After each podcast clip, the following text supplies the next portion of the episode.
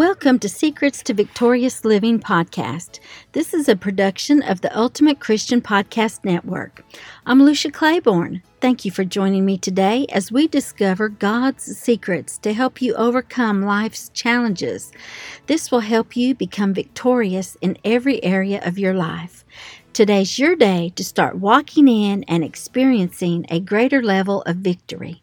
Today, we're continuing our discussion with part three of the authority that we have as a believer. As we begin today, I'd like to remind you that I've shared when you ask Jesus to be your Lord and Savior, you are given power and authority over Satan because you're seated in heaven with Jesus at the right hand of Father God, which is the place of authority, and that you can have confidence in knowing there is power backing you up when you speak faith filled words. Last week, I told you that Jesus gave you keys to the kingdom, and those keys represent authority and power. I also shared with you that Satan's weakest moment is when you turn to face him. Let's begin today in Ephesians 1 18 through 23. In the Message Bible, it reads, I ask, as the God of our Master, Jesus Christ, the God of glory, to make you intelligent and discerning in knowing Him personally. Your eyes focused and clear so that you can see exactly what it is He is calling you to do. Grasp the immensity of this glorious way of life He has for Christians. Oh, the utter extravagance of His work in us who trust Him. Endless energy, boundless strength all this energy issues from Christ. God raised him from the dead and set him on a throne in deep heaven, in charge of running the universe, everything from galaxies to governments. No name and no power exempt from his rule. And not just for the time being, but forever. He is in charge of it all, has the final word on everything. At the center of all this, Christ rules the church. The church, you see, is not peripheral to the world. The world is peripheral to the church. The church is Christ's body, in which he speaks and acts, by which he fills everything with his presence. Now, isn't that exciting? I love that passage. Verse 19 in the New King James Version reads, And what is the exceeding greatness of his power towards us who believe, according to the working of his mighty power? There was such an overwhelming display of God's power in raising Jesus from the dead that this is actually the greatest, the mightiest work of God ever recorded.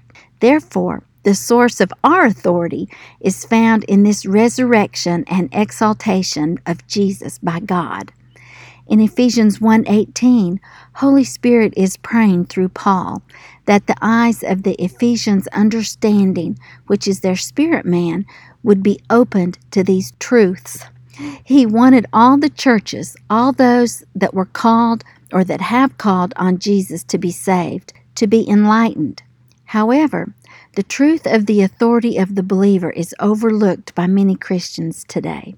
In fact, many believers don't even know that they have authority that's been given to them. This authority that we've been given will never be understood with our mind or our intellect. We must get it by spiritual revelation and then believe it by faith. Ephesians 2 1 through 7 in the Message Bible says, it wasn't so long ago that we were mired in that old stagnant life of sin. You let the world, which doesn't know the first thing about living, tell you how to live. You filled your lungs with polluted unbelief and then exhaled disobedience. We all did it, all of us doing what we felt like doing, when we felt like doing it, all of us in the same boat. It's a wonder God didn't lose his temper and do away with the whole lot of us. Instead, immense in mercy and with an incredible love, he embraced us. He took our sin dead lives and made us alive in Christ. He did all this on his own with no help from us. Then he picked us up and set us down in highest heaven in company with Jesus our Messiah. Now, God has us where He wants us, with all the time in this world and the next to shower grace and kindness upon us in Christ Jesus. The same verb in Ephesians 1:20 that expresses the reviving of Jesus from the dead expresses the reviving of his people in Ephesians 2:1.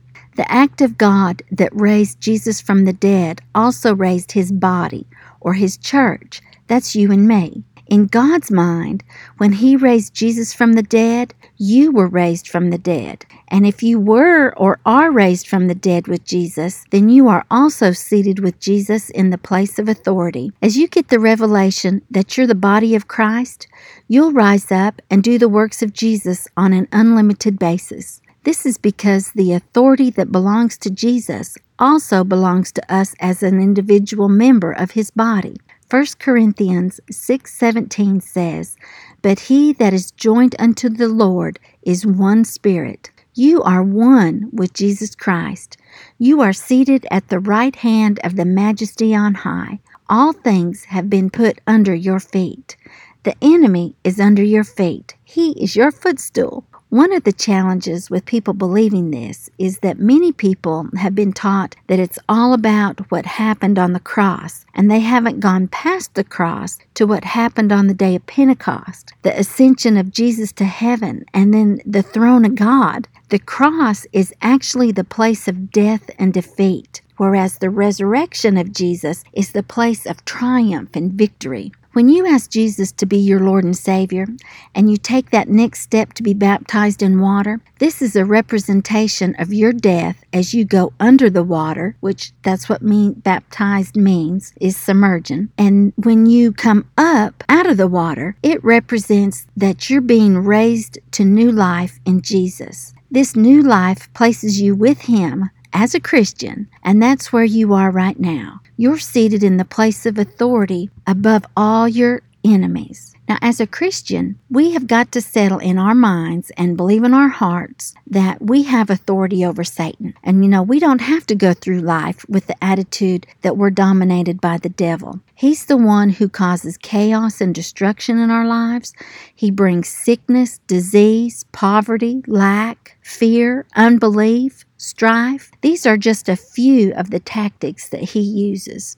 You know, we don't need to magnify the devil more than we magnify God in our life situations. And more importantly, we don't need to blame God for what Satan is doing in our life. I would like to remind you again, as I said last week, that John 10:10 10, 10 is the dividing line in the Bible to determine where things come from in our life. If it's good, it's God. If it's bad, it's from Satan. When we can determine who's behind the events in our life, it's very simple to know if it's God or if it's Satan. Let's look at John 10:10. 10, 10. I like the amplified version which reads, "The thief comes only in order to steal and kill and destroy. I come that they may have and enjoy life and have it in abundance to the full."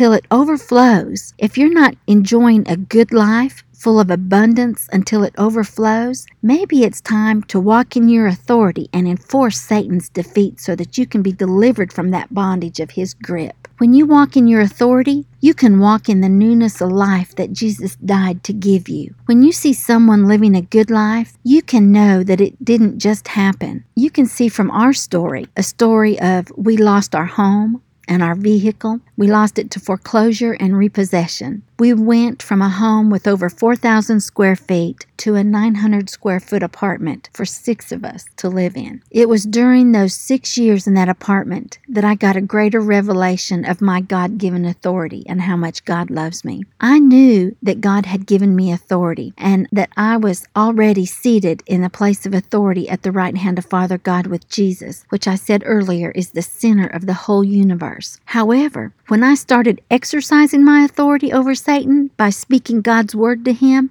This is when things began to change in our lives. When I realized that God wants us to comprehend the fact that we should reign as kings just like Jesus did here on earth and partake of the authority that his throne represents, things began to change in our lives. When our focus changed to enforcing Satan's defeat in our life, what we spoke began to change, which caused the situations in our life to change, which ultimately made our life better. Now, I would like to give you an example of what Holy Spirit did for me and what He showed me so that it will possibly help you or someone you know. The morning after we moved from our home, I sat on the bed with my Bible, and before I opened it, I said, God, I just need one verse to stand on to know that we're going to make it through this situation. Please show me your promise for this situation. I sat there for just a minute and I listened. And then I opened my Bible to Jeremiah 29:11 which affirmed that God has good plans for us plans to prosper us and not harm us, and plans to give us a hope and a future. This is my go to verse to remind me that God loves me and always wants good things for me. Although that verse brought me comfort, I felt like there was something more that God wanted to tell me. So I kept reading. I was reading my message Bible, and it doesn't have verses numbered, but I came to Jeremiah 30, and it was about the 18th verse, and I kept reading on through verse 21. After I read those verses, I had to stop and reread them. Holy Spirit had taken me to the exact promise that I needed for that very moment. I want to share that passage with you. And I want to tell you that when you see the, the name Jacob, you can put your name in the place of Jacob. So I'm going to read this as I read it to myself. Again, God's message. I'll turn things around for Lucia. Again, God's message. I'll turn things around for Lucia. I'll compassionately come in and rebuild homes. The town will be rebuilt on its old foundations. The mansions will be splendid again. Thanksgivings will pour out the windows. Laughter will spill through the doors. Things will get better and better. Depression days are over. They'll thrive. They'll flourish. Amen. Glory to God. Holy Spirit took me to the exact passage with God's promise to us. I was so thankful that He showed me His promise. You know, as we began rebuilding our new life in that tiny little apartment, I began saying, Depression days are over. We're thriving. We're flourishing. God is rebuilding our mansion. Thanksgivings are going to pour out those windows and laughter is going to spill through those doors. And one by one, my family began saying the same thing. And God did exactly what we were confessing. Our life went on. Our focus changed to making our life better, and the days have become better and better. We now own our own home and land again, and to us, it is more splendid than the one we had before. Depression days are far from us, and we are thriving and we are flourishing because that is what we confessed and that's what we believe God to do for us. I'd like to share one more example of how I used my authority to change a situation that affected not only my family, but the people that lived on our street. To give you a little background about myself, before I allowed Holy Spirit to work in my heart, I was a very loud person. Now, I can get loud now, but I prefer to speak in a lower tone You know, I'm thankful for my pastor's wife and her example to me that you don't have to be loud to be effective in the spirit realm. She taught me that it's knowing who you are, who you belong to, and who you represent, as well as the authority that represents you that gives you the power when you speak. Now, I don't have to be loud. I can speak in a lower tone and still enforce Satan's defeat everywhere I go. Now, that is a tip for someone. Back to my story. I had been noticing some activities on our street that concerned me. I was sensing some things that were going on that shouldn't be going on because it affected the safety of the children on our street. What I was sensing was confirmed by my husband when he came in the house and told me it was time to move because he had just witnessed a drug deal going down on the street. Well, I agreed with him that God would open a door for us to move, and then I asked God what he wanted me to do. He took me to Genesis 1:26, which tells me that we are to rule and reign in our domain. That we have authority over everything that creeps, crawls, flies, or swims. We're even to rule over every four legged animal. Then he reminded me of the policeman at the road construction site and the authority that was invested in, in him by the city government that represented his badge. Then God told me, You have my authority to change that situation, and He asked me what I was going to do about it. Well, some things in life you'll never forget that you do, and this is one of those for me. It was mid morning, so it was quiet on our street when I walked out into the middle of the street and just stood out there in the middle of the street down from our house. I kind of felt like I was at the OK Corral getting ready for the showdown. I raised my hands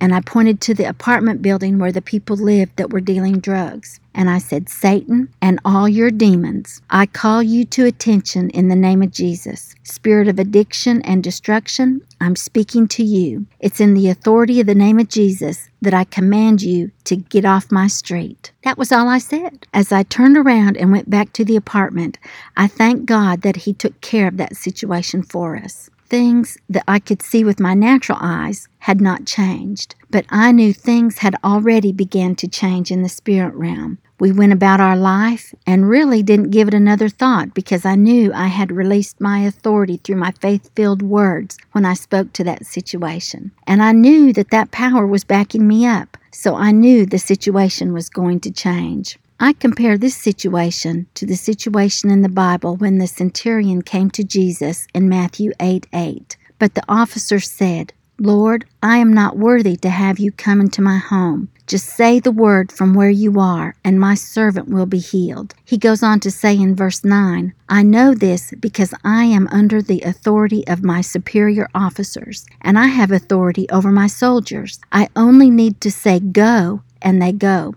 or come, and they come. And if I say to my slaves, Do this, they do it. When Jesus heard this, he was amazed. Turning to those who were following him, he said, I tell you the truth. I haven't seen faith like this in all Israel. I'm going to skip down to verse 13 that says, Then Jesus said to the Roman officer, Go back home, because you believed it has happened and the young servant was healed that same hour. This is a great example of the power that's available to us when we use our authority. You know, I just spoke the word to that situation, and within two weeks, the people involved with that situation moved off our street. And the good news is, these are just two examples from my life of the results that you can have from exercising your authority over the tactics of the enemy and the results of God's grace and favor in your life. You can be assured that if God did it for us,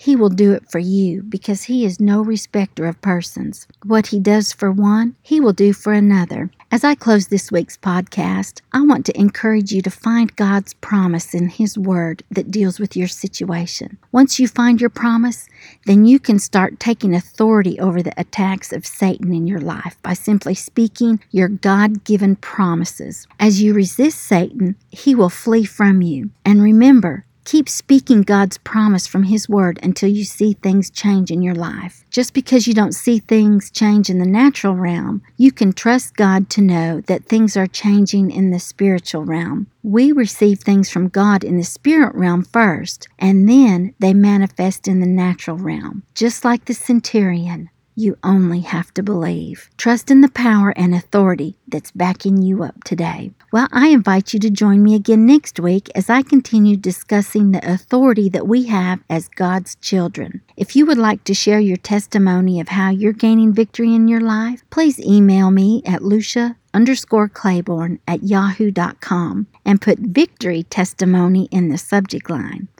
If you want more information about your God given authority, I invite you to visit my website, luciaclaiborne.com. And remember, God's not mad at you, but He is mad about you. He wants you to walk in victory every day of your life in every area of your life.